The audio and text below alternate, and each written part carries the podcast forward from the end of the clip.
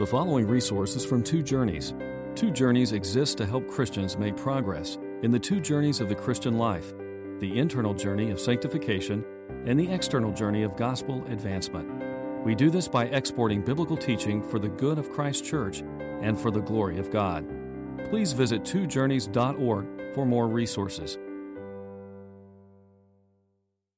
I wonder what it must have been like to watch Moses coming down from the holy mountain with that radiant, shining face. This was the awesome, confident, bold leader who had faced down Pharaoh and had boldly commanded him, Thus says the Lord, let my people go. This Moses, this was the one who had brought awesome and devastating plagues on the whole nation of Egypt. Plagues of blood and frogs and flies and gnats, locusts, boils, hail, darkness and death. This Moses. This was the man who had led Israel to the, the brink of the Red Sea, hemmed up against the Red Sea, and then facing Pharaoh's enraged army. This man who had said, Stand firm and you will see the salvation of the Lord then led the Jews through the Red Sea uh, on dry land with water walling up to the right and to the left. Israel walking on dry ground, and then this one who had unleashed one final devastation on Egypt as the waters of the Red Sea came crashing back down on Pharaoh's army and destroyed it completely. This was the man, this Moses, who had fed Israel with manna from heaven and had struck the rock and had water flow out of the rock to to, uh, to care for the thirst of almost two million Israelites out in the desert. This Moses was the man who had led them to the base of the mountain of God, Mount Sinai, with its terrifying display of power and of the holiness of God a dark cloud, thunder, lightning, earthquake, a trumpet blast, and the voice of the living God speaking the Ten Commandments. I am the Lord your God who brought you out of Egypt, out of the land of slavery. You shall have no other gods before me. This Moses was the very one who had climbed up that mountain and disappeared in that same cloud. Gone for 40 days and returned with two tablets of stone, the same Ten Commandments now inscribed with the finger of God. And when Moses came down from Mount Sinai with the two tablets of the testimony in his hand, he was not aware that his face was radiant because he'd been speaking with the Lord God. And when Aaron and all the Israelites saw Moses, his face was radiant and they were afraid to come near him. This Moses, how great was this man? How great this giver of the law, this terrifying, glorious figure, the greatest man of all Judaism. Well, he was great. He was very great. Jesus is infinitely greater. And that's the burden of the text.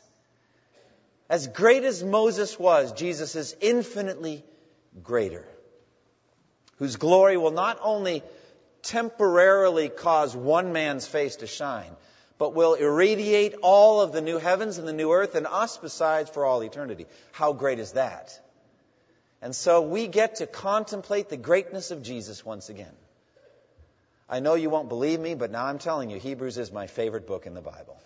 Now you're going to quote that to me when we do the next book and you go ahead and do that. But right now, at least, my favorite book in the Bible. And why? Because it just preaches Jesus to me day after day after day. And right away, that's what the text tells us to do in verse 1. Fix our thoughts on Jesus. Amen? That's what we get to do again. It's going to be renewing to you. If you're a child of God, this is going to refresh you. A child of God, it's going to recharge your spiritual batteries because you get to fix your thoughts on Jesus. That's the whole purpose of the paragraph. Now, keep in mind again the danger that the author of Hebrews was addressing. These Jewish people that he's writing to had made some kind of outward profession of faith in Christ. That profession is mentioned even in this paragraph. Look at verse 1. Therefore, holy brothers, you who share in a heavenly calling, consider or fix your thoughts on Jesus, the apostle and high priest of our confession they had made a confession or a profession of faith in Christ. That confession, I think, is a formal title for what these Jewish people had done uh, to make a clear outward profession of faith in Jesus Christ. I think it probably involved water baptism. It says in Romans 10, 9 and 10, if you confess with your mouth Jesus is Lord, and you believe in your heart that God raised him from the dead, you will be saved. For it is with your heart that you believe and are justified, and it's with your mouth that you confess and are saved. So these Jewish people had made that confession of Christ. And they had, I believe, been water baptized, been baptized in Christ. Now, however, these Jewish people were under tremendous pressure by their surrounding Jewish friends and neighbors and relatives and rabbis to renounce their faith in Christ and go back to Old Covenant Judaism. And at the center of Old Covenant Judaism is the law. And the mediator of the law was the towering figure of Moses. So they are being tempted to turn their backs on Jesus and go back to Moses. And so these six verses are saying, don't do it, because Jesus is infinitely greater than Moses. That's what he's getting at. The author compares Jesus with Moses. And why? To, so, to show the superiority of Jesus to Moses. It would make no sense whatsoever to retreat to Moses, to turn away from Jesus and go back. It's especially true when we consider that Moses was merely a servant in God's house, but Jesus is the son over God's house, ruling over it. And we're going to talk about that. So this paragraph exists to continue the exhortation of the entire epistle. The whole letter of Hebrews is to stay close to Jesus and finish the race you've begun. Don't merely start with Jesus. Let's go ahead and finish with Jesus. Let's run every day this race with endurance, day after day in Jesus. That's what this is about. More than anything, he wants these Hebrew Christians to know who they are in Christ and to know how great Christ is. So they need to consider themselves who they are in Christ, and they need to consider the greatness of Christ. And so he focuses on them here in verse 1. He says, Therefore, holy brothers, you who share in the heavenly calling. Now, whenever you see the word therefore, it should instruct you to look backward in the text.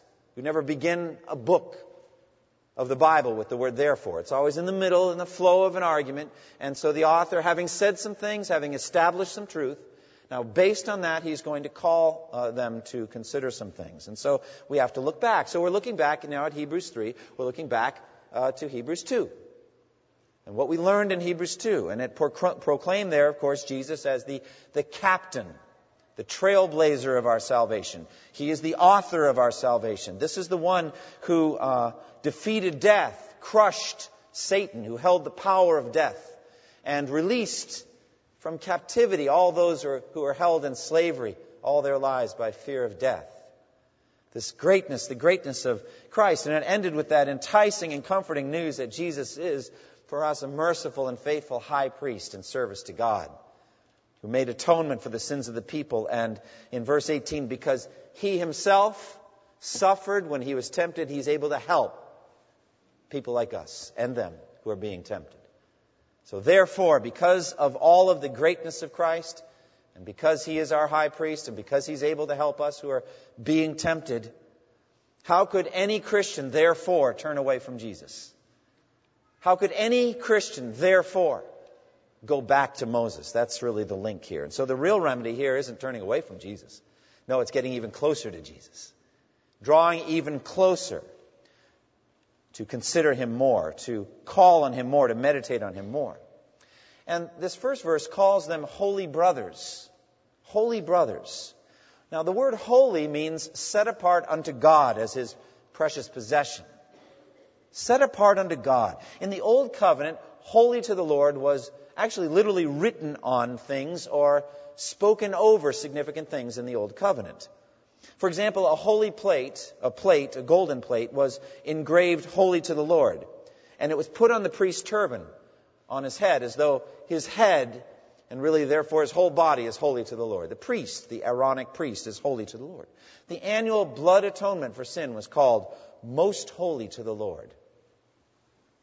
That special blend of incense whose recipe is carefully described in Exodus 30, was called holy to the Lord, and therefore no Israelite was permitted to make a special blending of this same recipe and use it for his or her own private use. No, no, it was holy to the Lord. It was for his sacred possession, only for him. The Sabbath day was called a sacred day set apart and holy to the Lord. So this understanding of being holy to the Lord was well established to Jewish people. Above all, the people of God themselves. The people of God themselves were to be God's holy people. They were to be set apart for His personal use. They were to be separate from all other nations and separate also from their own wicked ways. And so the word holiness at its root gives a sense of separation. The people of God separated from the unholy nations, the wicked nations, and they themselves separated from all evil and God's prize and precious possession. It says in Deuteronomy 7 6, For you are a people holy to the Lord. The Lord your God has chosen you out of all the peoples on the face of the earth to be his people, his treasured possession. So, the church of Jesus Christ now in the new covenant, we are holy to the Lord. We belong to God. We were bought with a price, the blood of Jesus. We are holy to him. We are holy brothers. And the word brothers implies that beautiful, sacred family that we are. We are brothers and sisters in the living God. It's not a bunch of strangers now. We are, we are together with Jesus in the family of God. We have been given the right to be called children of God. How beautiful is that? And so we are members of God's household now. Members of God's household the end of this little section in verse 6, Hebrews 3 6, it says, We are his house. We, we the people. We are his household. And we, holy brothers, we are the ones who share, it says, in a heavenly calling. Now, what does this mean to share in a heavenly calling? Well, we share many things together. There's the, the sense of koinonia, that sense of sharing or fellowship that we have. In the early church, they shared all things in common, their possessions. No one claimed that any of his possessions was his own, but they shared everything that they, that they had. But far more significant fellowship is in our spiritual blessings, the things we share spiritually, which unite us together. We share Christ, we share the indwelling Holy Spirit, we share our, our adoption into the family of God, these things. And here uh, we share, it says, a heavenly calling. I think about those two uh, witnesses in Revelation 11. You remember those ones that stand during the days of the tribulation? And they take on the Antichrist, and they're so powerfully preaching Christ, and no one can stop them. You remember those two? Awesome ministry. Remember, if anyone opposed them, fire came out of their mouths and burned up the enemies of God. I remember hearing John MacArthur preach about it. Said, if, if God's looking for volunteers, I'd like that job. That would be an awesome job, being one of the two witnesses during the final days. But at the end of their ministry, they were killed the beast rose up against them, the Antichrist, and killed them, and they died, and they were there in the, in the streets of the city for three days. And uh, then, suddenly, they came to life. And immediately after that, a loud voice from heaven called down to them, Come up here. And they went up to heaven in a cloud while their enemies looked on. Now that's a heavenly calling. Amen? A heavenly calling. Come up here and live with me. The Apostle John himself had the same kind of heavenly calling in Revelation 4. Come up here and I will show you things which must take place after this. So, this is the call of God to heaven in the future, I think. Coupled with the call of God, this heavenly calling is a call of God to live like it now. Amen? A heavenly life now, a holy life now. That's your calling. Philippians calls it the upward call of God in Christ Jesus. It's an upward call. We're going up.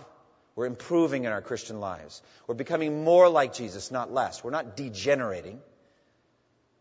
We are growing in grace and the knowledge of Christ. It's an upward call of God in Christ Jesus. Ephesians 4:1 talks about the heavenly calling in this way. It says, "I therefore, a prisoner for the Lord, urge you to walk in a manner worthy of the calling to which you have been called. So that's the heavenly calling. It's a, it's, it's a future calling that we're going to heaven, but coupled with a present lifestyle. That's the heavenly calling.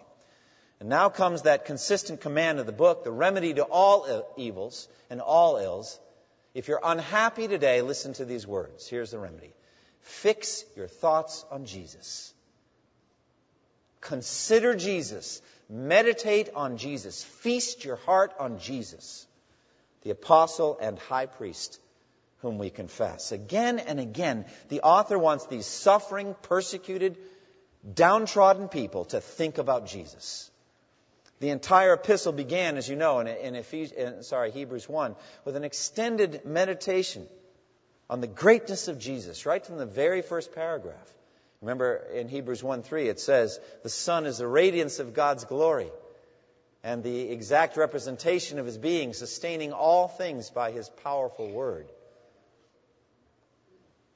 And right through that first glorious chapter, we're talking about Jesus. We're talking about Jesus. And we're not the only ones. God the Father talking about Jesus. Remember that in Hebrews 1 8. But about the Son, he says, Your throne, O God, will last forever and ever.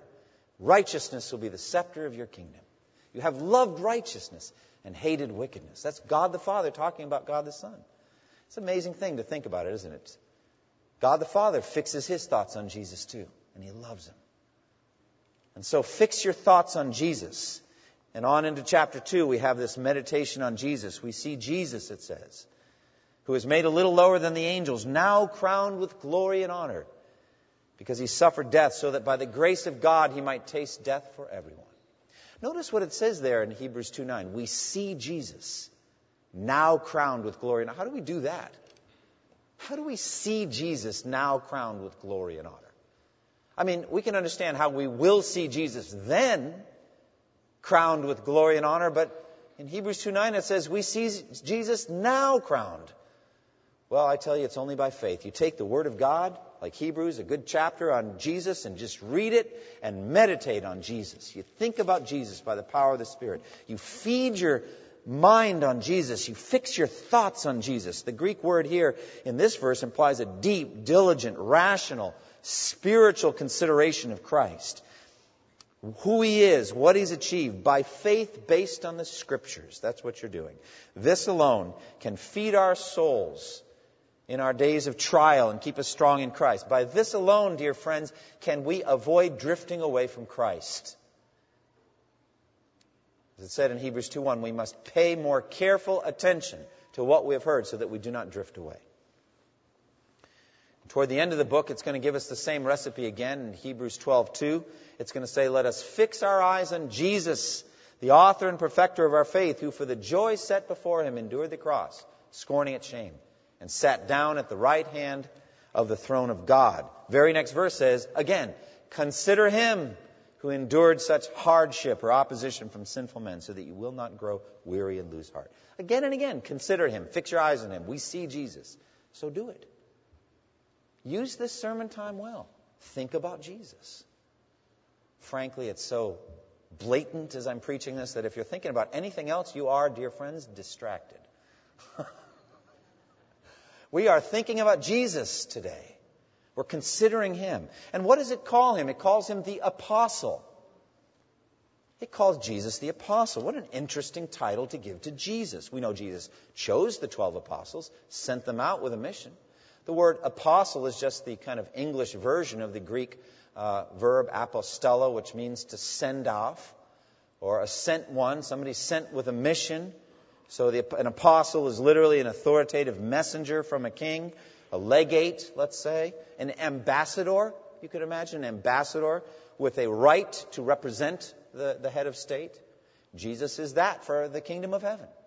He is the kingdom of heaven's ambassador, apostle, come from heaven to earth. And he is the sent one, literally.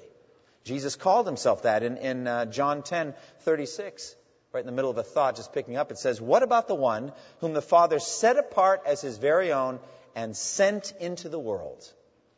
Jesus was sent into the world by God the Father. And so he came into the world to speak the Father's words, an authoritative message from the Father. He is the Father's apostle. And so it says in Hebrews 1 1 and 2 In the past, God spoke to our forefathers through the prophets at many times and in various ways. But in these last days, He has spoken to us by his Son. That means the Son's an apostle. He's sent by God to speak the Father's message. And Jesus said, When you have lifted up the Son of Man, then you will know that I am literally what it says. We'll just leave it there. I am. I am the I am. And that I do nothing on my own, but I speak only what the Father has taught me to speak. So he is the ultimate apostle from the Father. He only says what the Father told him to say. So he is sent into the world as God's apostle. It also calls him the high priest of our confession. He is the apostle and high priest of our confession. So this is the second time now that the book of Hebrews has called him the high priest. Starting to ramp up, starting to heat up now on the theme of high priest. But still not yet will we fully develop. We'll wait till later chapters where we start to see that Jesus has that ministry like Melchizedek. A high priest in the order of Melchizedek. He is a king and a priest, and we'll develop it fully there. But he is our high priest, and he is faithful to the one who appointed him. Now, what does that mean that Jesus was faithful? Well, whatever the Father gave him to do, he did. He carried out what the Father had entrusted him. He was faithful to what was given into his hands. And so Jesus, in his high priestly prayer, John 17:4 makes an astonishing and an amazing statement. He says this in 17:4, John 17:4. He says, "I have brought you, Father, I have brought you glory on earth by completing the work you gave me to do." Jesus is the only man in history that can say that. I can't even say it for a single day, maybe not even for a single hour. Could you really say, Lord, for the last hour, I've done everything you wanted me to do? But Jesus can say that over his whole life work. I brought you glory on earth, Father, by completing all the work you gave me to do. That's what he's saying. And again, in John 14, 31, the world must learn that I love the Father and that I do exactly what the Father has commanded me to do. So he was faithful to the one who appointed him, faithful to God. Now we bring up this idea of Moses. Moses is now brought into the text, brought into the epistle now. We have to deal with Moses. And we have to deal with him carefully because Moses is going to be in heaven. Moses is our brother in Christ. Moses did a good ministry. There's nothing wrong with Moses. And so we have to honor Moses, but honor Jesus more, that's all. And that's exactly what's going on here. And so in verse 2, Moses was faithful in all God's house. Jesus was faithful to the one who appointed him, just as Moses was faithful in all God's house. So this is God's testimony about Moses. Just stop for a moment. How would you like that to be God's testimony about you at the end of your life? He, she, faithful to what I gave them to do. Oh, you should yearn, you should have a holy ambition for that. I want you to say that over my life. He was faithful. She was faithful to what I entrusted to them to do. And that's God's testimony right here. He was faithful. He had called uh, Moses to go back to Pharaoh and deliver the Jews out of Egypt.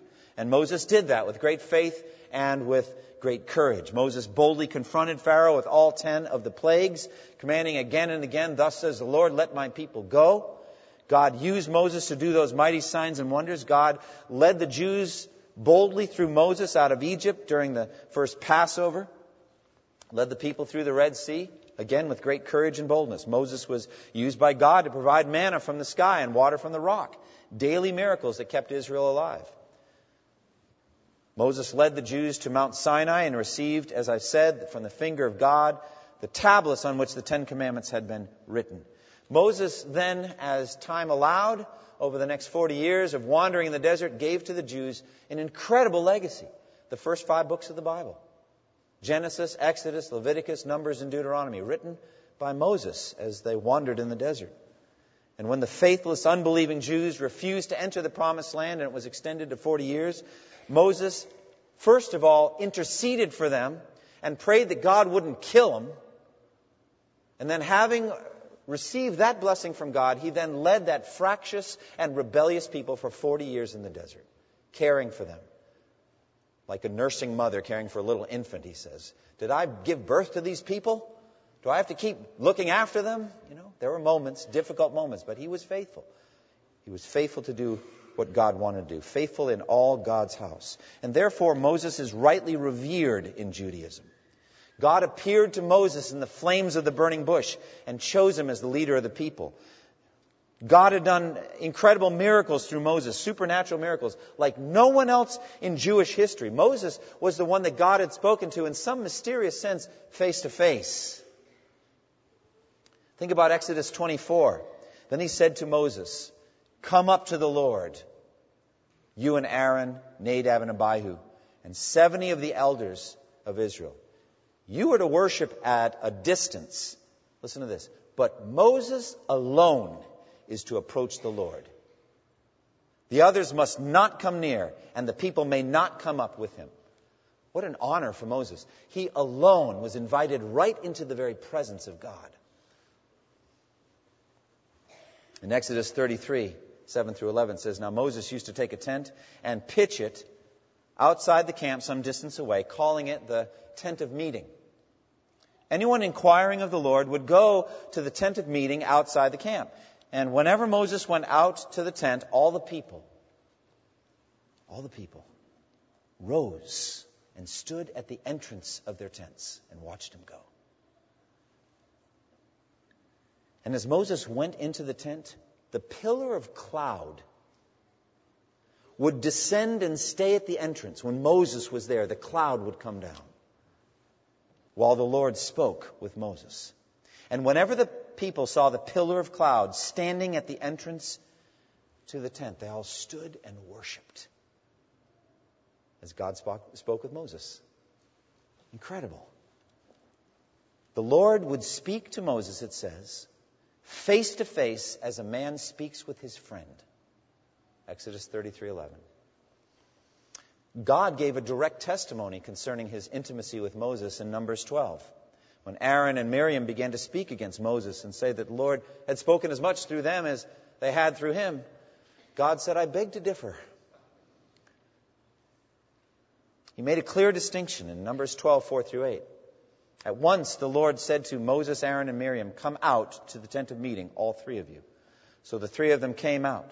Then the Lord came down in a pillar of cloud, and he stood at the entrance to the tent and summoned Aaron and Miriam. And when both of them stepped forward, he said, Listen to my words. Now I want to tell you something. I believe the author of Hebrews, as he's writing chapter 3, is thinking about these verses. See if you can see the connection here.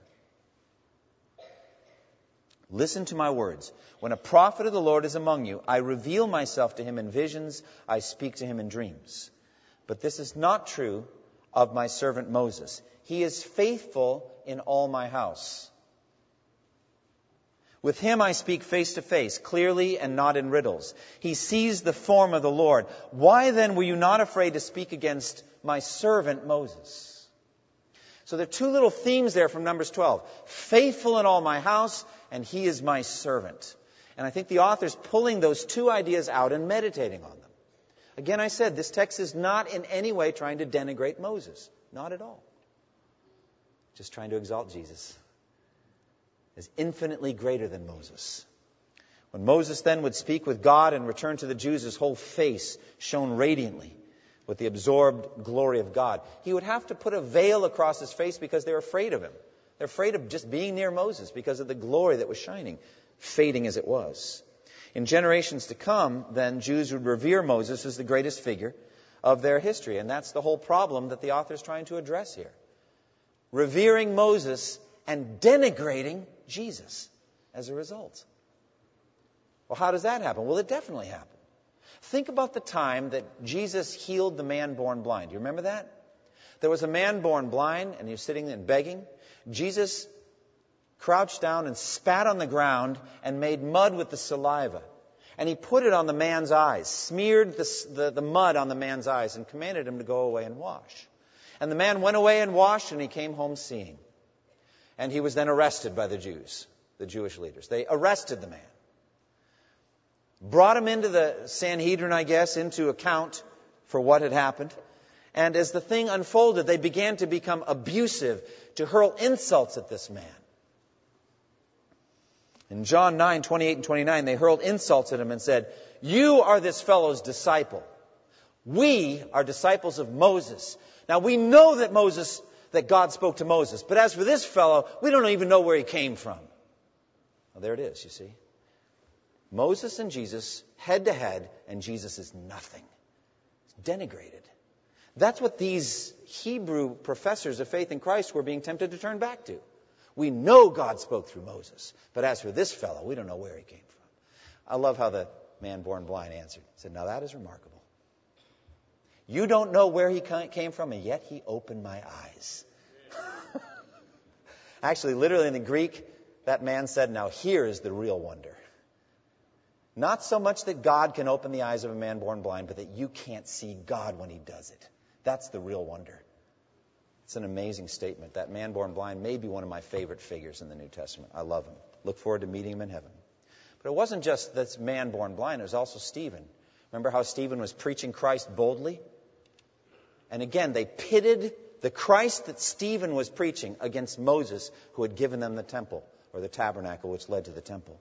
And so they secretly persuaded some men to say, We have heard Stephen speak words of blasphemy against Moses and against God.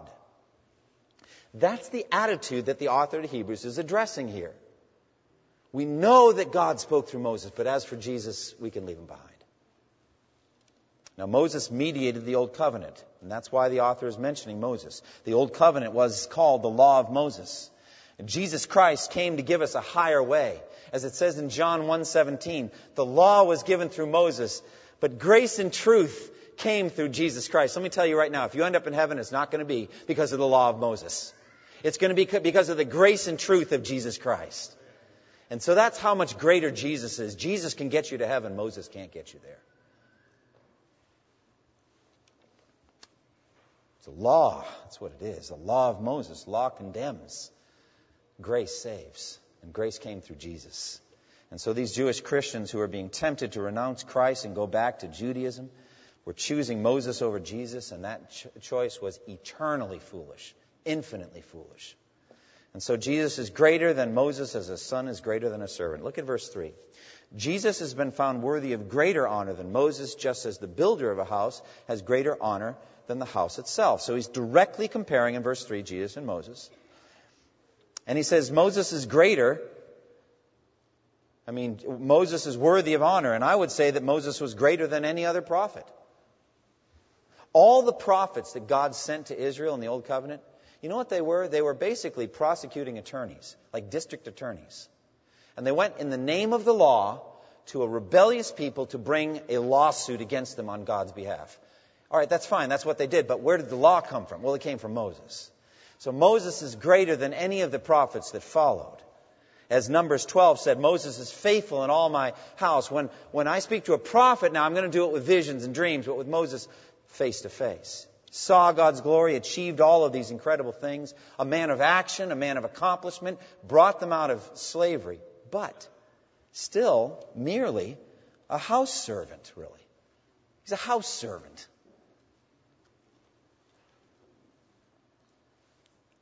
Moses was faithful, verse 5, as a servant in all God's house, testifying to what would be said in the future. The author reiterates Moses' faithfulness faithful as a servant and a prophet, testifying to what would be said in the future. What's that? Well, can we sum it up in one word? Jesus. That's what Moses is testifying about the future. Moses is talking about Jesus. In John chapter 5, Jesus deals directly with the Jewish authorities who are there in the name of Moses. And he says, Do not think I will accuse you before the Father. Hmm, no. Your accuser is Moses, on whom your hopes are set. Now that's interesting, isn't it? You're trusting in Moses, he cannot save you. He's going to accuse you. He's not going to save you. If you believed Moses, you would believe me, listen to this statement, because he wrote about me. Do you realize how arrogant that would be if Jesus isn't the Son of God, the Messiah? Either you believe or you don't believe.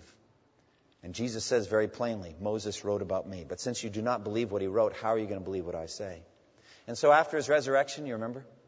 Jesus, resurrection body, disciples disoriented, dismayed, discouraged, depressed. And Jesus catches up with two of them on the road to Emmaus. You remember that? Wouldn't you love to be one of those two? Wouldn't you love that? To get rebuked by Jesus on Easter morning. What a good thing. You ought to be happy right now and look at you, you're sad and miserable. How foolish you are, Jesus said to them, and how slow of heart to believe all that the prophets have spoken. Did not the Christ have to suffer these things and then enter into his glory? And beginning with Moses and all the prophets, he showed them everything that was written in the scriptures concerning himself. Well, that's what 3.5, Hebrews 3.5 means. Moses was faithful as a servant in all God's house, testifying to what would be said in the future about Jesus. It's all about the gospel. But Jesus is worthy of greater honor than Moses. Look at verse 3. Jesus has been found worthy of greater honor than Moses, just as the builder of a house has greater honor than the house itself. Moses is worthy of great honor, but he's still just a creature. That means something created. He's a created being. Frankly, in verse 3, if you read carefully, Moses is portrayed as the house, Jesus as the builder of the house later, as I said, he's going to make it clear that the house is all of God's people, but Moses is included. Moses is part of the house. Verse 4 For every house is built by someone, but God is the builder of everything. Moses then was built by God. it's kind of a weird thought, isn't it? Moses was assembled by God.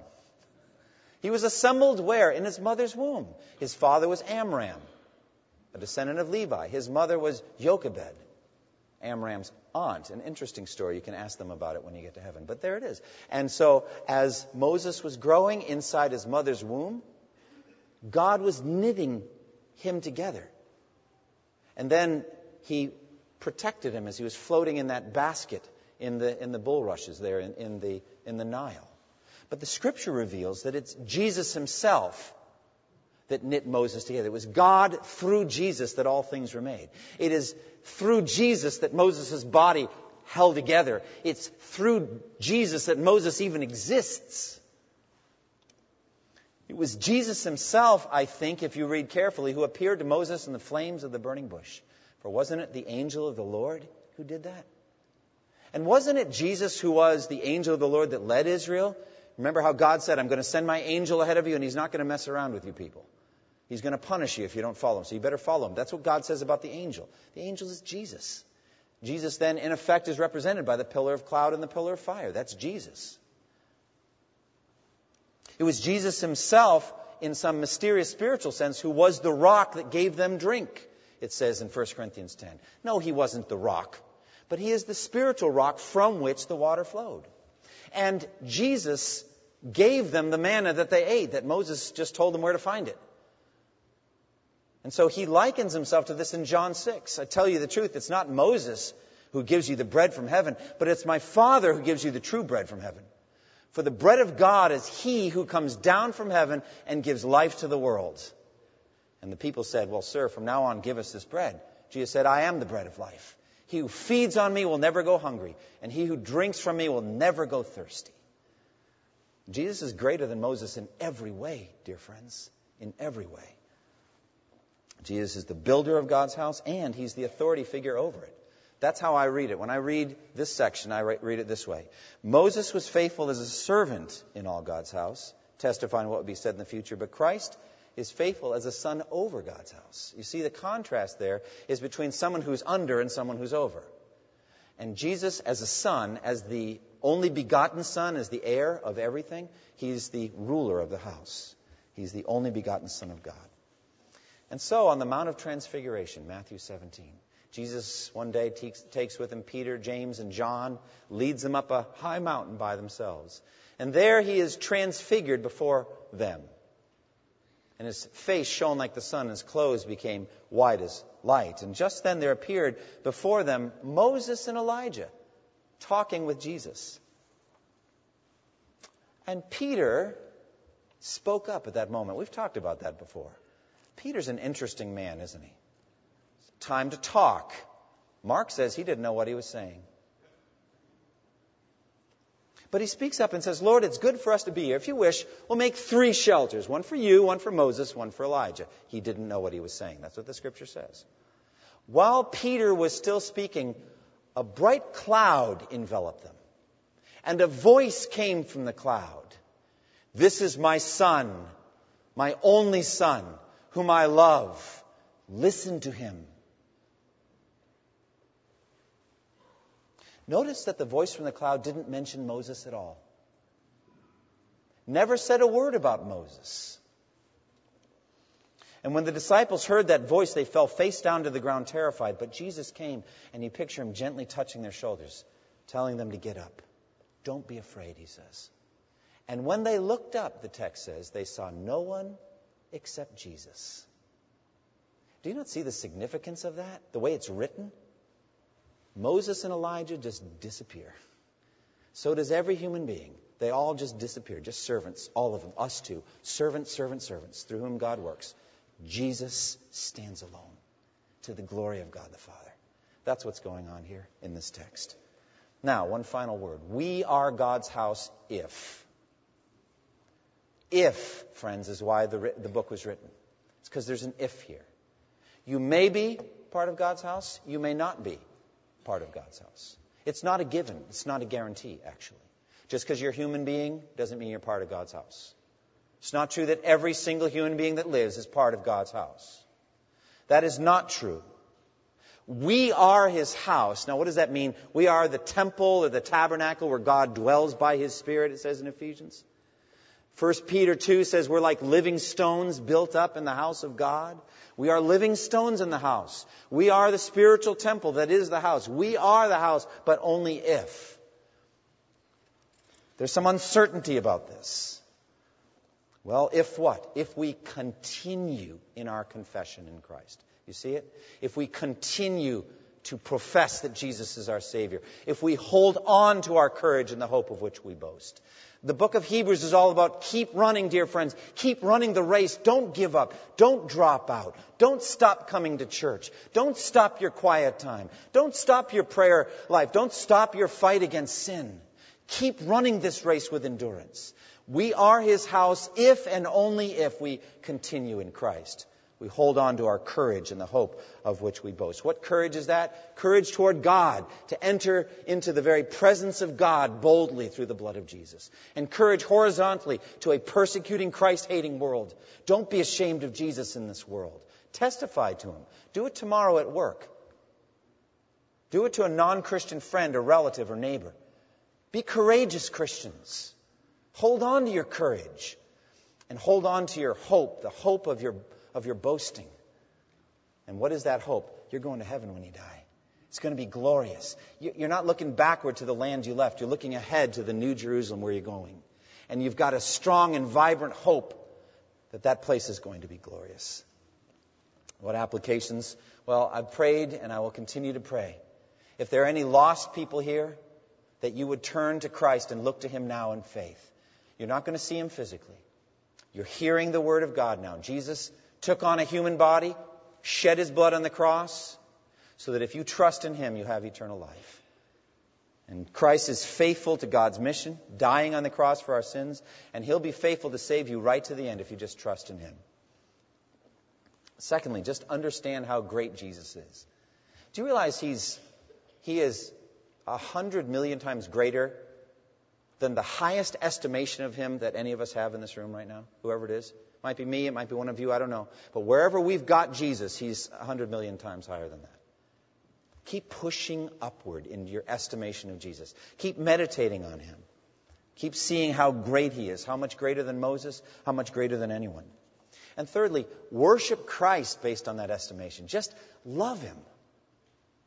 I would, I mean, I won't do it, but I'd love to ask Eric and all those beautiful musicians come and sing to Jesus again. Wouldn't that be awesome? I'm not going to do it abuse my privileges here, but I was just worshiping Jesus. I love that song because it sings to me of Jesus and makes me sing. We need to worship Christ and fill our hearts with gratitude to Him and with sweetness and joy that comes from contemplating Him. And finally, if I can just urge you, as a brother and sister in Christ, embrace your heavenly calling.